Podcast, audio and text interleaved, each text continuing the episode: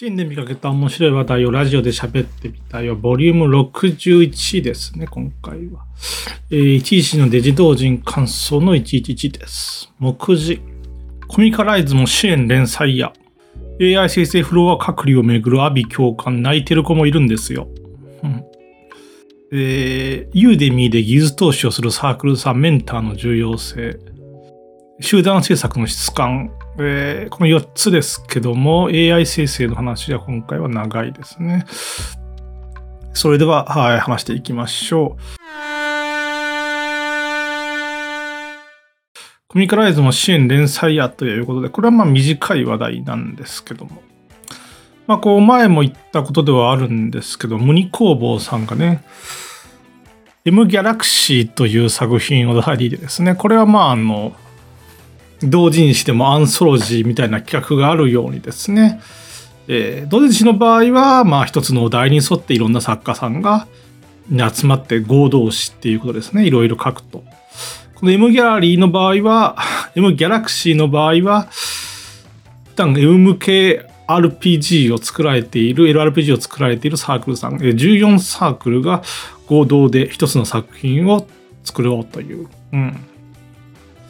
確か前話した時では、あの、フリーゲームで駅なんていう企画があったな、なんていう。確か2007年か2008年の頃の 話を出してね、懐かしいな、なんて言ってたんですけども。うん。なんて言うんですかね、メタ、今で言うとこう、マルチバースみたいな話なんですかね。一つのゲームの中にこう14つの世界が M ということを基軸にして集まっているっていう感じなんでしょうか。うん。まあ、冷静に考えてみると、これ、最近はもうめっきり意識されることがなくなったんですけども、同人っていう意味の本来の、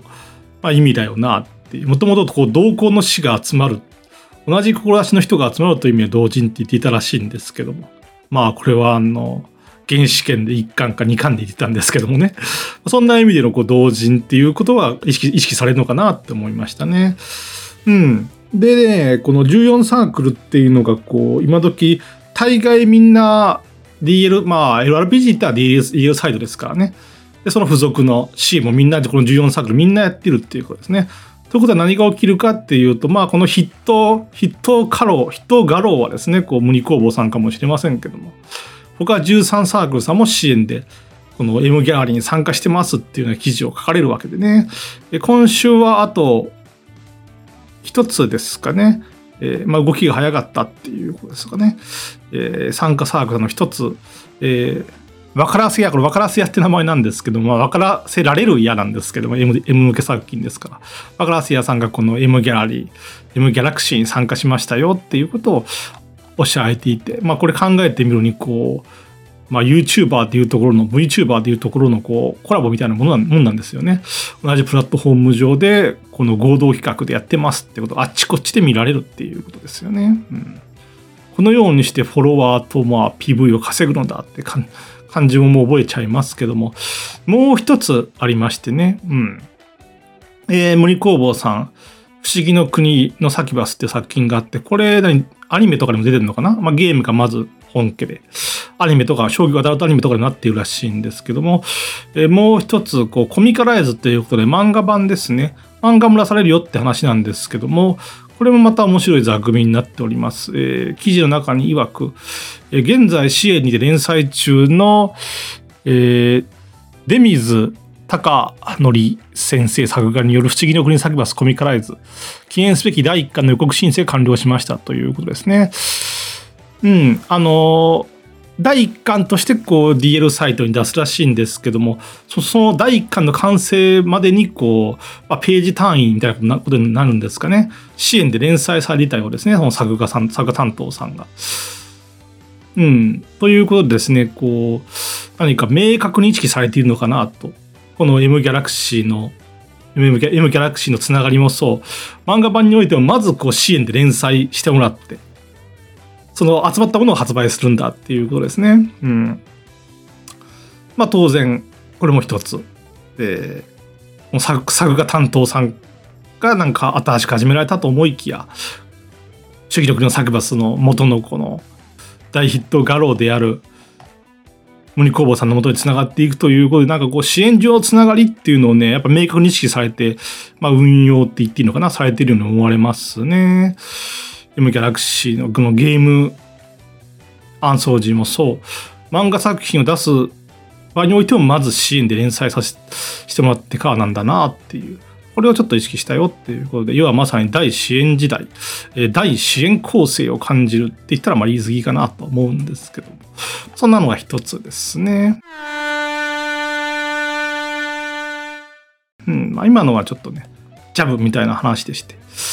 えー、2つ目からこういよいよ重たい話になっていきます。AI 生成フロア隔離をめぐる阿ビ教官泣いてる子もいるんですよっていうことで。うん。えー、先週ついに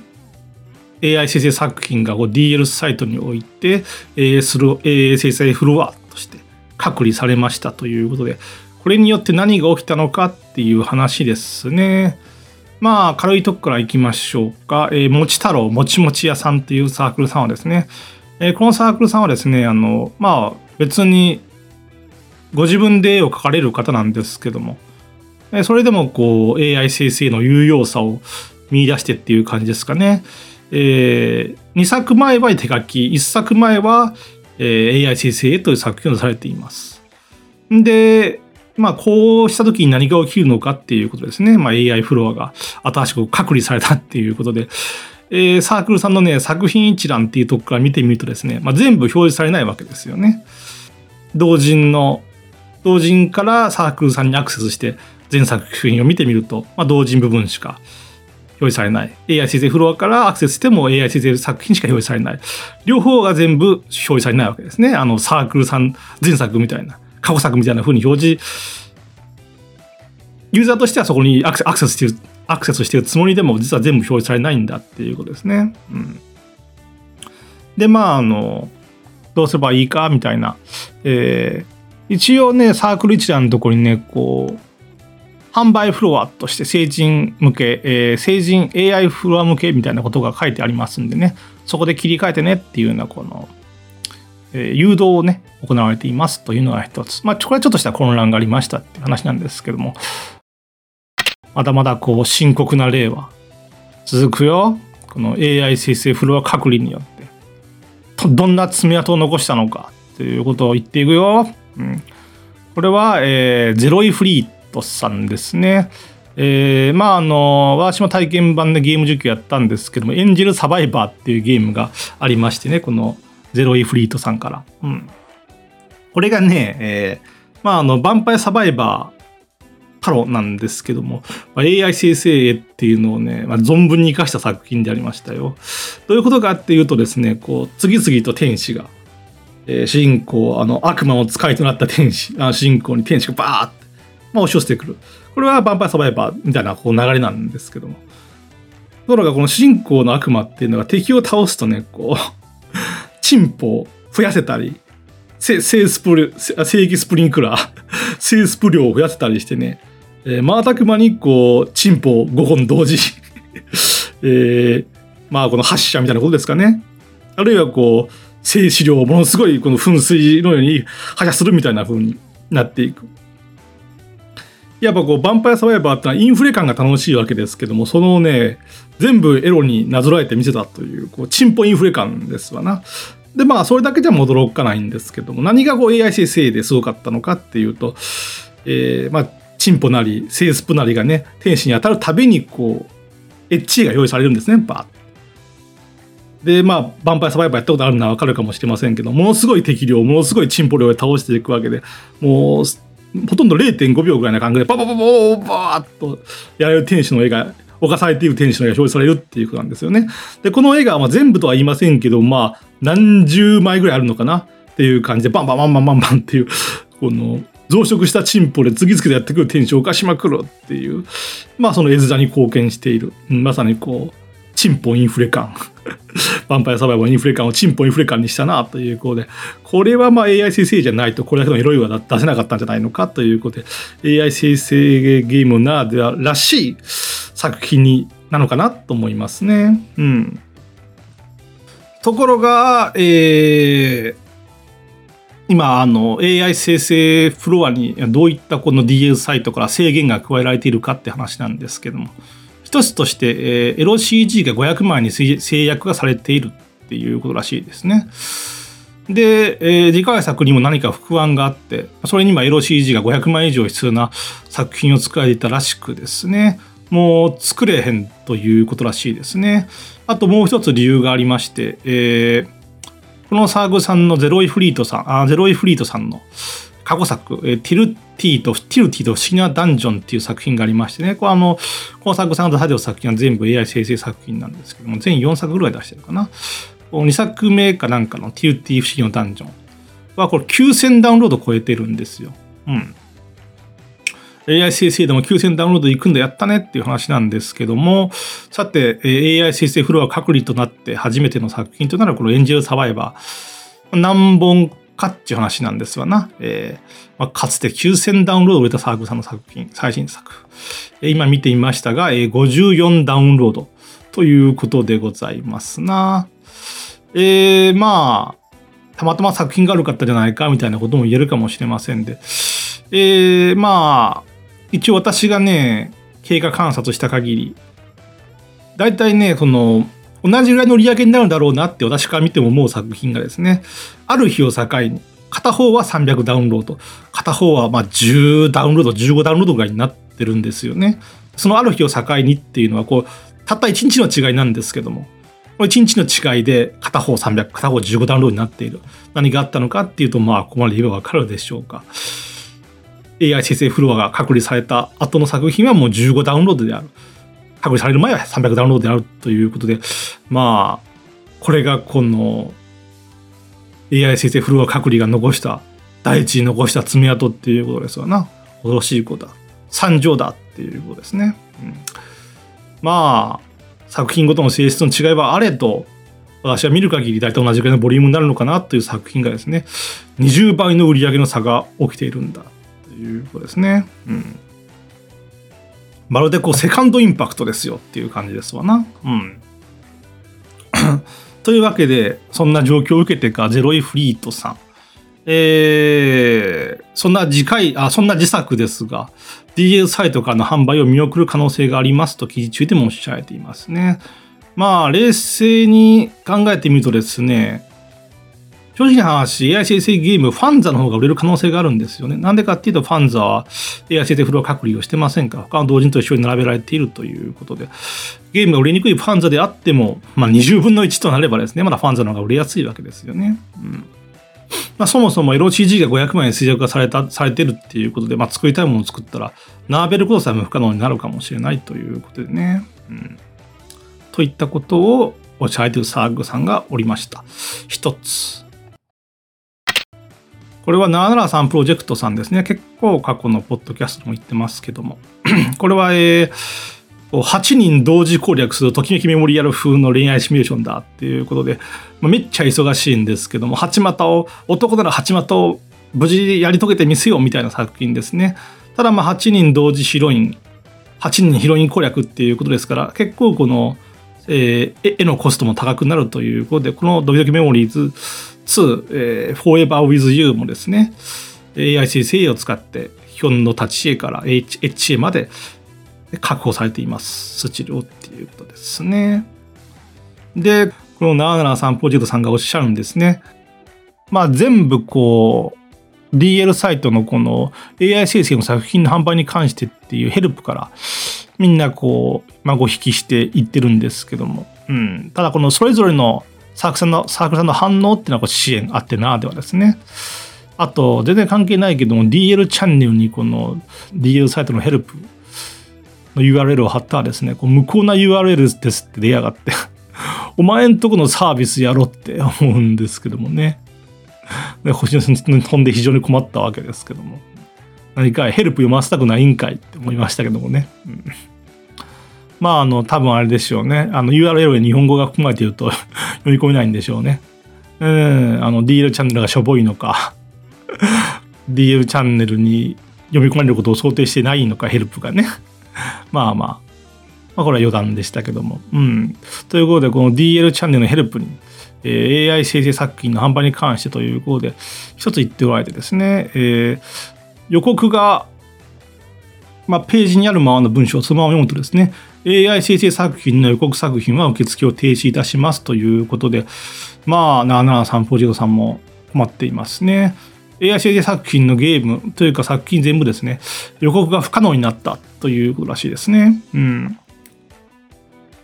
で、まあ AI 生成フロア今見てもですね、こう、現状ランキングとかもございませんと。あと、こう、トップページに、えー、本家の方にはあるゲームとか CG 集みたいな絞り込みのボタンもありませんね。あ、その場で絞り込めるやつ。で、予告もしちゃダメだということですね。これってまとめて言うとですね、こう、発売前に、まあ、お客を集めておく、予告で集めておくってこともできない。で仮にその発売後に頑張って売ったとしてもですね、ランキングがないんで、なんか長期的に売れるっていうこともない。あと、こう、普通に検索しづらいんで、なんかこう、言っちゃえばこう短期的にも売れないし長期的にも売れないっていう状況がこう AI 生成フロア できちゃってるんですよね。うん。あの、分かった。AI 生成を使っているからお前らは AI 生成フロアって別のとこに行けっていうのは分かったけども、それは分かったけども、せめて同条件で処分させてくれっていう感じですよね。AI 生成フロアかもしれないが、その、さらにその、その上で、あの、ハンデをつけられるみたいなことがなんか それは関係ないだろう、違うだろうって感じはしますけどもね。なんか、本家ができているシステム実装がなぜか外されているっていうね。うん。まあ、私は普段ゲーム実況をしていてですね、こう AI 生成の新着ゲームを探すのにも、こう、まずトップを表示して、それから作品形式ゲームってていうリンクをクリックして、そこから新着順にソートし直してっていうこと。まあ、この時点で新着ゲームを見ようと思った2アクションかかるみたいなことをしてるわけですけどもね。うん。えー、で、まあ、一層あの、Chrome のエクステンション機能としてですね、わかるかな ?Chrome のエクステンション機能って。うん。まあ、あの、それを入れたらですね、こう、AI 生成フロアにランキングとか、あとさっきも言ったような絞り込みボタンが表示されるみたいなのを作ったろうかしらんと。俺、アフィーマンですから、これこそがアフィーマンの本会ではなかろうかと思って、作ってもいいんですけども、そういったことを勉強するのも楽しいですし。ただね、そこまで本気になれて取り組めないのはですね、正直な話、これいつまで続くんだ ?AI 生成フローがいつまで続くんだっていうようなところが正直な話あるんですよね。うん。なんでかっていうとですね、こう普通にね、実写系の CD 種が登録されていてですね、これってやばくねえかって思ったんですよね。うん。まあ、実写系の CG に対する風当たりは、まあいろいろありますけども、まあ、軒並み結構厳しいものがある。AI 生成に寛容なプラットフォームでも CG、あの、リアル系だけはダメっていうのがありまして、私もピクシブにこれぐらいのリアルさだったらいいだろうみたいな、セミリアルみたいな感じで上げてたんですけども、まあアカウント、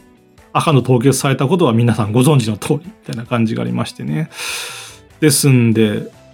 やばくねえかと思ってね、これちゃんと AI 先生審査、審査、全部見るのはた無理にしても、一応の形なりの審査はしてるのかって思ったんですけどもね、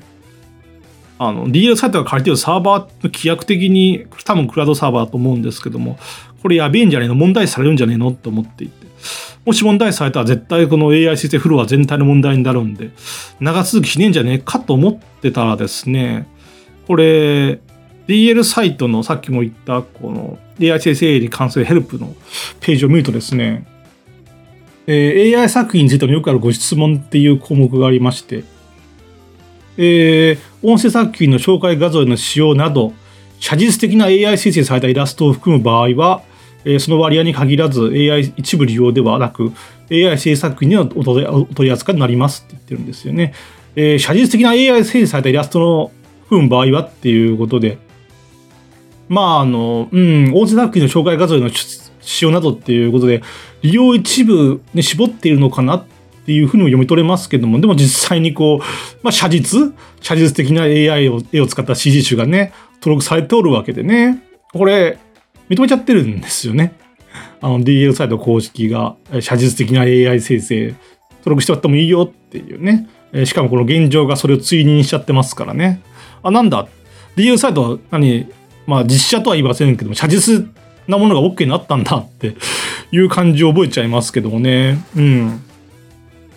でも、もし本当にこの状況をあの OK としてるんだったらね、DL サイト、コスプレとかも、コスプレ動画とかも扱うと思うんですよ。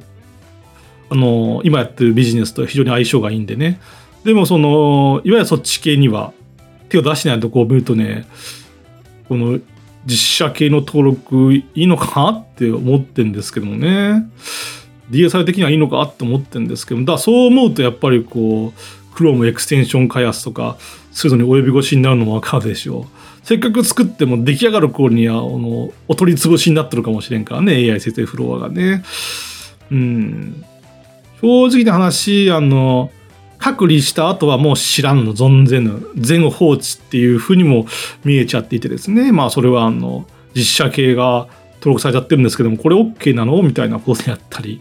まあ他のランキングないぞ？みたいな、えー、書検索機能であったりねうん先週この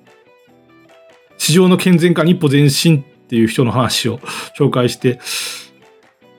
あの、AI 生成推推進派、規制派のどちらにも有利、どちらにも得になってないっておっしゃられたんですけども。うん。で、それに対してこう AI 生成規制派はですね、長期的に見れば、まあいいんじゃないかっていう。まあそれもわかるんですけども、うん。今までのこう、ざるな作品チェックがですね、ちゃんとしてくれるんであれば、変な弾きとか、変なざざるであるとか、全動してはとかなくなってくるんであればいいっていう前提のもとに、まあ、長期的には OK なんじゃないかっていうこの話をこの比較をしたんですけども対照的に上げて比較したんですけどもまさかここまでざるとは思わんやんっていう話ですね一応私 AI 生成賛成派なんですけどもせめて同条件で勝負させてくれよっていう検索とかに関してもねあと実写系も OK になると思わんかったっていうようなねそのことを踏まえて考えるとこうどちらともうん優位になってないっていうのも分かりますよ。隔離したらあとはもう全放置みたいな感じに印象を抱いちゃいますからね。うん。これまだ揉め事を残してるぜっていう感じなんですけども。うん。あの、一応、私の今作ってる最新作も AI 生成利用なんでね、こうなってくるとやっぱりこう自分で客を持つことが大事ですんで、あの AI 生成を投稿できる SNS、あの、AI 生成専門の SNS ですね。あそこの運用もうちょっと真面目にやらなきゃいけないのかなと思ったりしますけども。そんなに伸びてないんですけどね。やっぱ一番伸びてたのはピクシブで、それが凍結されたっていう話なんですけどね。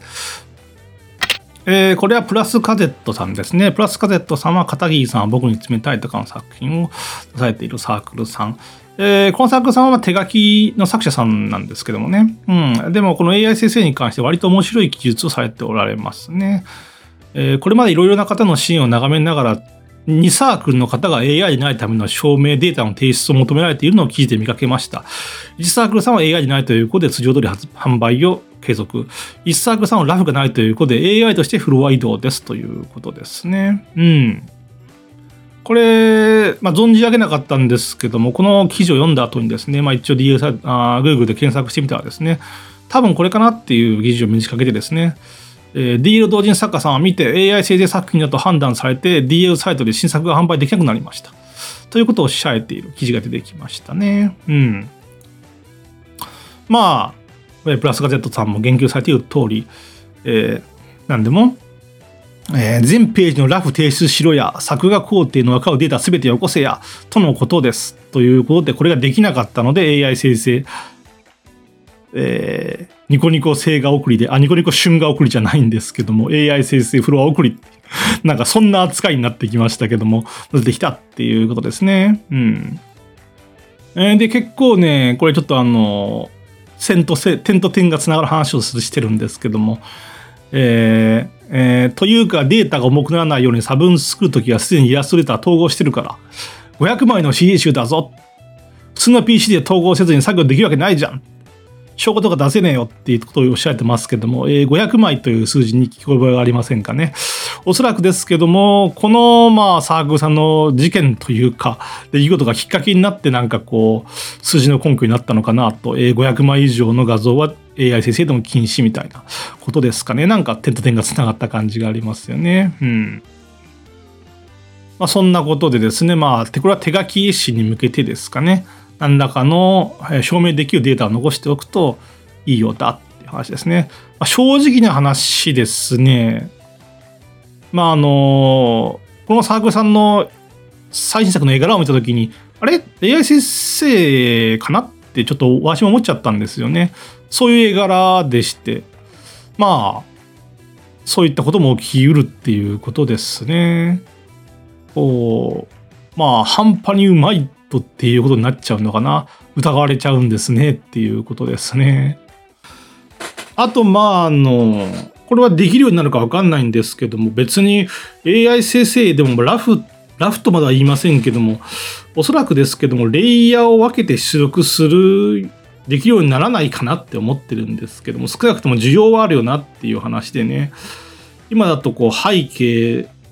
その上のあの人間としてはその上って認識する絵を一緒にバーッと出しちゃうんですけども。で背景を透過して出してくれっていうとまあ出してくれたりしますんでね。まあ背景の白色かな。背景を白抜き出してくれって出してくれたりするんでね。それと同じようにこう背景と登場人物を別々に分けて出してください。レイヤーみたいな感じでそれぞれ出してくれるっていうのがまあ、需要が高いのかなって思っておりますね。そういったことも考えればですね、こう、どこまでがこの制作過程のデータとして認められるのかって話もあると思うんですけども。わかんない。AI 生成を出力するプロセスっていうのはそういうもんじゃないよっていう。レイヤーとかで分けられないよって言われたらそれまでかもしれませんけども。うん。まだまだ混迷としておる状況なのであろう。それで混迷とした状況の中でこう爆撃が行われて爆臭が続いているのであるということですね。あと、まあ、こんな作品も見ましたっていうことで短く紹介しますけども、これはサークル名ブラックホワイトさんで GF サイ 01AI 終戦版ということで、えー、過去に自分で絵描き販売しましたガールフレンド仮、あ、咀嚼ですね、これ、えー、の本をですね、元に AI サイト、ピクシー AI アートにて出力し、そちらをさらに自分で修正し直しました。うん。自分の過去の作品を AI サイト、まあ AI エンジンですね。AI エンジンにかけて、書き出して、新作として発売したっていうことですね。こういったことをされているサークルさんもいるっていうことですけども、まあ、これがね、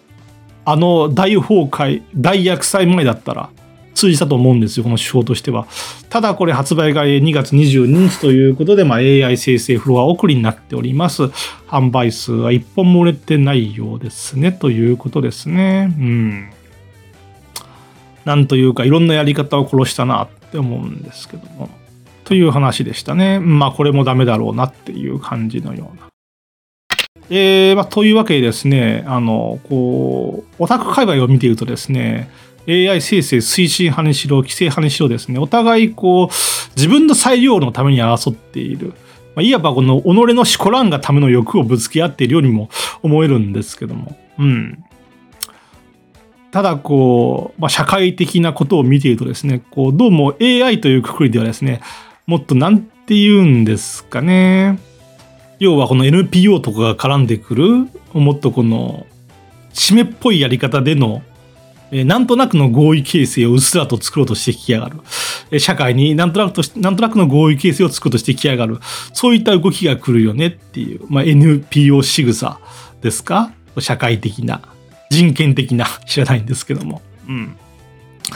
ということで、これはですね、なんか NHK の山形ニュースウェブっていう、こう、URL なんですけども、うんえー、視覚障害者が画像生成 AI で制作した作品の展示会天童市ということですね。うん。まあ、いわばこう言いたいわけですよね。障害者がこの新しい技術でもって今までできないことができるようになったんですよ。あなたはその権利を、自由を奪うんですかっていう、この子たちの未来を奪わないであげてみたいな感じですよね。かわいそうな障害、視覚障害者っていうことの利用ですね。うん。なんかね、なんか、このこと自体はなんかすごく前向きみたいなニュースなんですけども、なんか利用のされ方みたいのをちょっと勘ぐっちゃいますね。汚い大人としてはね。うん。でもさ、ぶっちゃけで言ったらさ、視覚障害者は、その、自分で生成した AI 生成の絵柄を見えないじゃんって ご本人は見えないじゃんって思ったんですけど、まあ視覚障害者とはいえ、あの全盲とは限らないんですけども、ただこの、代表の人はですね、NPO 代表の人は、目が見えなくても AI で AI で作品を作るのではと挑戦したって書いてありますんで、まあ全盲の人が多いんじゃないでしょうかね。と思ったんですけども、こう記事の中を見るとですね、こう、生成したものをね、支援者にどういった絵が出ているか、まあ教えてもらって再び作り直すみたいなことをしたみたいでね、なんかそのあたりもなんかこう、交流？作品というよりは交流ベースっていう感じで、これはですね、動画映えしますよっていう、NHK のドキュメンタリー映えしますよっていう感じで、こういう特化なんだよなっていう、こういうやり方なんだよなっていう感じですね。もう、感情ベースだよなっていう、世の中の合意形成って感情ベースだよなっていう、なんかそういった感じを覚えましたね。うん。そういう刃もあるぞっていう感じを覚えましたけど、うん。まあ自分の股間に直結しているのがオタクですからね。あの、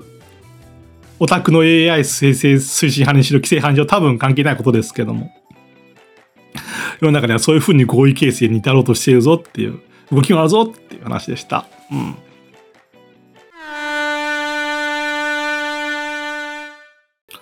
えー、ユーデミーで技術投資をするサークルさん、メンターの重要性ということで、これまあ、先週話しましたよね。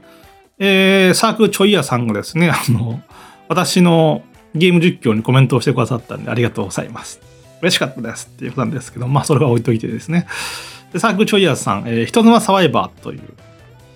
えー、ヴァンパイアサバイバーライクなゲームを Unity で作っておられますということですね。で、こう、ちょいやさんがおっしゃるように、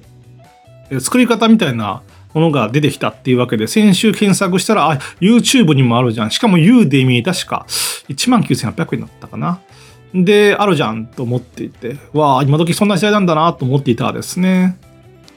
えー、ちょいやさん曰く、初めて有料講座見てみたけど、やっぱり現役エンジニアの人の動画は参考になるなっていうことで、あ、YouTube の方じゃなくて、あの、ユーデミーの方を買われたんだなっていう。あのー、ああいう有料 IT 系のノウハウで手堅く稼いでいるらしいみたいな話を前からちょこちょこ聞いてたんですけども、その、ついに、えー、現実に取引される現場を見たなっていう感じがしましたね。うん。実際事細かに操作説明まで、 Unity 上の説明まで含めて紹介してくれるってありがたいことですよねって思いつつね。うん、特にね、最近こう、プログラム関係の検索精度のまあ、Google の検索精度が、まあ、あれ、あれですやんか。えー、まあ、プログラムで言ったらですね、まあ、広告的なのがモリモリのプログラミングスクール、なんかクソどうでも長い、長ったらしい文章の、まあ、サイトあとね、これ一つのワーなんですけど、昔のやり方がね、なんか、権威、あの、長くやっているサイトだから権威づけされて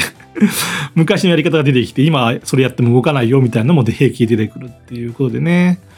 その中でやっぱりこう一貫性があるものを摂取できるっていうのは必要性を感じますね。うん、だからまあやっぱりこう本とか買うといいですよとかあるんですけども、講座もま有効ですね。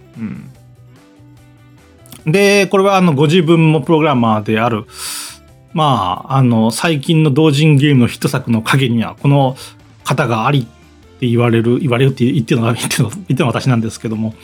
ヌプリの佐藤さんもですね、支援で結構面白いこと言われていてですね、えー、よく言われるプログラミングスクールなども授業を受けて課題をこなすだけだとあまり身につかないと思っていて、自分で触りまくって詰まったら質問をするということで、えー、詰まったら質問できるメンターの人がいるといいぞっていうことをおっしゃってますね。えー、ヌプリの佐藤さんは今でこそ Unity を触っておられますが、もともとは作る MV とかで触っておられた。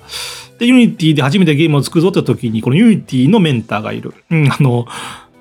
プログラムに関し関して何も知らないとなんか全部できるんでしょって思うかもしれませんけども、まあ言うならこう、内科の先生が外科に聞くようなもんですよね。それぞれ専門分野がありますから、えー、ツクール MV とかやったサークルさんが、 Unity ですでに作っている先達の人をですね、えメンター、メンターっていうのはこう師匠みたいなことですね。師匠として添えて、ここがどういうことなのって聞けるようにしたっていうことですね。これがあると非常にはかどるっていうことですね。そうだなと思って。なんでしょうかね。あの、より直感的な例で言えばですね、こう、最悪分かんなかったらここに戻ればいいよなっていう原原点復帰ポイントみたいのを設けるとこう自由に触れるじゃないですか。不安がなくなるよね。うん。だからこう自由に動けて、しかもこうそこに戻ればちゃんとできるわけですから、えー、弾ける人がいるっていうことはそういうことだと思ってですね、こう学習がはかどるってそういうことだよなと思ったんですよね。で、なんていうかね、ちょっとプログラムの話題からは離れるんですけどもね、如実にそれを感じたことがありましてね、あの、私ゲーム実況をそろそろ1年半ぐらいやってるんですけども、さすがにその最初の半年なんかはこう、見てらんないわけですけども。ところがね、1年前の動画とこう今の動画を比べたらね、ほとんど変わってないんですよ。正直がっくしきまして、なんでかっていうと、まあ、あの、いわゆる箱系、まあ、ホロライブとか23時みたいなこうグループ、箱系ですね。VTuber のゲーム実況動画とか見るとね、もう4年とかやってるよっていう長いキャリアの VTuber さんでさえ、こう、1年前のゲーム実況と比べるとね、明らかにこう変わってきている、まあ、進化してきているんですよね。で、その1年3年やってるのに、さらにその1年後はさらに成長している、えー、v、有名 VTuber さん。まだ1年半しかやってないのに、1年前と今を比べると全然成長してない私っていうことですわな。なんでこんな差が生まれるかっていうと、要するに箱系の VTuber さんっていうのはさ、まああの、社員とかだと思うんですけども、周りに指摘する人がいるし、えー、具体的にああいう風になりたいっていう、まあ、ビジョンになりうる先輩もいるわけじゃないですか。そのビジョンを描いた時に、あのノウハウを聞きに行けますよね。その先輩自身に聞いてもいいですし、あの周りの社員とかもその専門分野に長けた人がいるでしょうし。うん。っていうことで、こう、私が一人でやっていてもね、まずこう、疑問に思わないわけですよね。こうしたらいいんじゃないかっていうこと疑問にさえ思えないっていうね。うん。ででもたまにこう自分の動画見返してみて少しこうした方がいいんじゃないかって思うことはあるんですけどもそのどう変えていったらいいのかっていうのがまたこう専門知識の闇に飲まれていてですね音を良くしたいんだけどもさあどうするって話ですよね。マイクの話なのか、オーディオインターフェースの話なのか、この部屋の、うん、響き方の話なのか、私の喋り方の話なのか、みたいなことがありましてね。機材買っても繋ぎ方とかありますからねっていうことで、まあ全然この広大無辺みたいに感じちゃって動けなくなっちゃうんですよね。うん。それがこの聞ける人がいるとドンピタですわねっていうことで、まあ、ヌプリの佐藤さんが言ってることも非常にこう、裏落ちされたように感じましてね、これが大きな差になってくるんですよねっていうことを痛感するばかりです。それはユーデミーを買おうってなりますよね。ユーデミーにあるかな面白いゲーム実況の仕方 という感じですね。うん。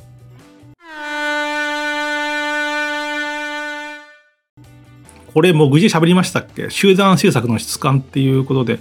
えー、2つあります。1つはブラックパンダさんですね。まあ、これ先週も話しましたけども、まあ、先週話したのは、こう、集団制作を始めましたっていう、この事後報告で聞くことはあるんですけども、あの、これから集団施策、チーム施策を始めようか迷っているっていう、この岐路に立っている悩みをリアルタイムで読めるって珍しいよねっていうことを言いました。言ったと思いますけども。えー、それが、先週のブラックパランさんの記事でしたね。そして今週、コンサークさんが何をやったかっていうとですね、えー、Google ドキュメント、つまりみんなで誰もが見える形で、えー、このチーム施策、組閣ですかね。組閣のこの要項を貼っておられますね。まあ、いろいろと事細かに書かれていますよ。チーム人数、期間、報酬、チームの、ゲームの価格と報酬例、監修、制作の過程、応募者の条件、ゲームの内容、ホストが一番大事。え、最低保証、チームが害した場合は作品の権利、期限内に完成しなかったら、みたいなことをね、今これ項目だけで言ったんですけども、その中にもダーって書いてあるんです、項目ごとに。うん。それらをバーッと読んだ後に最後に応募フォームはこちらと書いてあるわけですね。なんかこう Google ドキュメントっていうのはよくてね誰でも見えるわけですけどもなんかこれあのこれから組閣するぞっていう、チーム施策していくぞってのチーム作りをリアルタイムに見てる感じがあってね、これまあ、本人さんはそんなことを意識されてないと思うんですけどもね、見てる側としてはね、何かこう、オーディション番組、あの、現代のリアリティショーを見ているような臨場感があるなと思って、今後どうなっていくだろうなっていうような、これをまた支援が盛り上がるようなコンテンツですねっていう、そういったことも、そういった見方もできるかなと思いましたね、チーム施策に対して。えー、一方、まあ、集団施策の質感っていうことですから、まあ、集団施策が起こると、まあ、人と人の接触っていうのが起きるわけですから、これ何が起きるのかっていう話は、えー、テクノブレイクさんですね。うん。テクノブレイクさんの記事の中でね、結構意外なことをおっしゃられていますよ。えー、何でもですね、皆さんご存知の通り、テクノブレイクって LRPG 全くプレイしない人間なもので、LRPG とは何ぞやとインプットが著しく低いんですよねっていうことらしいんですよね。いやー、あのー、まあ、1万ダウンロード、8000ダウンロードみたいな過去作見ても、一作に恵まれてるサーグさんですし、正直な話、結構この作者の製品版やってるんでね、えー、リバイアタンっていう作品があって、当時さ、あの、島物みたいなこと言って、サバイバルの RPG が結構流行ってたんですけども、このリバイアタンのサバイバルの解釈がしっくりくるほど正しいと思いましたし、ゲーム的にも私から見ても。その続編、あの、島サバイバルの続編のし何をやるかって話で、こう、でサバイバル要素もあるんだけども、サキバスとの BF も含めたってあたりも、あ、素晴らしい進化だなと思ったし、ゲーム的な進化分かっているなと思いましたし、えー、地と具の塔っていう作品がありまして、これはね、うん、RP スクールのフィールドとしてのマップでの移動に、マップの移動、マップでも移動と探索にこう、エロトラップを自然に組み込んだってあたりのゲーム感が、あ、素晴らしいな、感心させられていましてね。なんとか LRPG をプレイしないっていうか信じられないぐらいなんですけども、なんて言うんですかね、LRPG をプレイしないだけで、こう、ゲーム的な素養っていうのは別でしっかりと育まれたのかなって思うんですけど、まあ、それを置いときましょうか。えー、時代は集団施策っていうことで、まあ、こういったことも言われています。新しいアシスタンさんが LRPG100 本以上プレイした LRPG しこりにきなんで、制作の参考に LRPG でどういうとこが面白いのかの話を聞いたんですが、話の中で、ニャンプリ、あニャンプリってこの今作っている、支援で作られている新作あの最新作ですね。で、根本的な LRP としての面白み足りてないよなっていうのを感じましてっていうことですね。あの、そうだよなっていうことですね。あの、手塚治虫のアシスタントに来るのはミニ手塚ではないんですよね。あの、別の、まあ、手塚治虫に憧れてるんでしょうけども、別の経験をした一個体としてのアシスタントが入っていくわけですよね。もちろん、こう、全体的に見れば手塚治虫の方が絶対偉いと思うんですけども、アシスタントさんならではの体験をしている場合もある。部分的にアシスタント、アシスタントさんが上回るっていうところもある。うん。だからこう、集団施策、まあ、この場合ではアシスタントって言いますけども、自分のところに出入りする、うん、お手伝いの人にですね、話を聞いて学ぶこともあるんだな。またこの、結構大きな刺激ですよね、これは。その後もいろいろ書かれていてですね、結構やっぱさすがだなと思ったんですけども、LRPG のエロさっていうのは成長にあるんじゃないかということをおっしゃられていて、まあ、要するにインランドが上がるといろいろエロイベントが見えるようになる。この描写が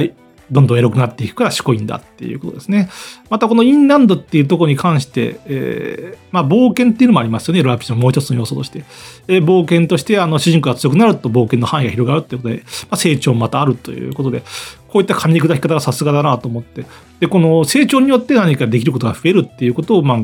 この、今作っている最新作に盛り込みたいな。これこそが LRP の面白さじゃないかということを、えー、まあ、成長して面白いっていうのはコンシューマーの RPG でもそうかもしれませんけども、LRPG はね、エロの部分においても成長するんだ。その成長が感じられると面白いんだっていうことまで噛み砕かれていましてね。うん。さすがだな、さすがの理解度だなって思いつつ。まあ、新しく入ってきた、まあ、お弟子さんですかね。お弟子さんにも刺激を受けて、ゲーム施策の政策が、方法が変わっていくんだ、みたいな、認知が変わっていくんだって、これ面白いなって思いましたね。何かこう、集団施策っていうことで一括りに従いますけども、まあ、それぞれの組閣の仕方、運用の、チームの運用の仕方が違いまして、それに基づいて、やっぱりこう、まあ、あの、方法も違いますし、理念も違うかもしれないんですけども、うん。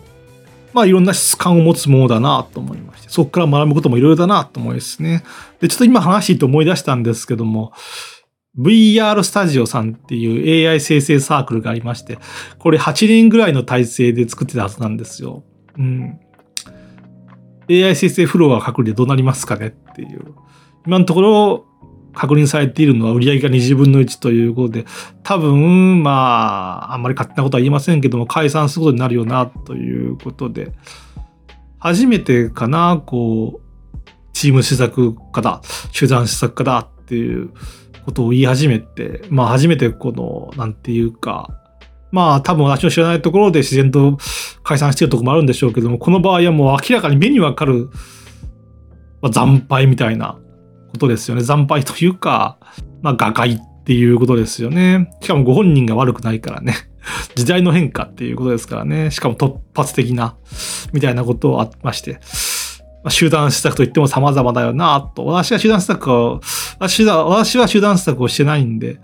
その質感ってあたりをね、感じられると、ああ、やっぱりこう、様々なんだなってことを改めて思うわけですけども。うん。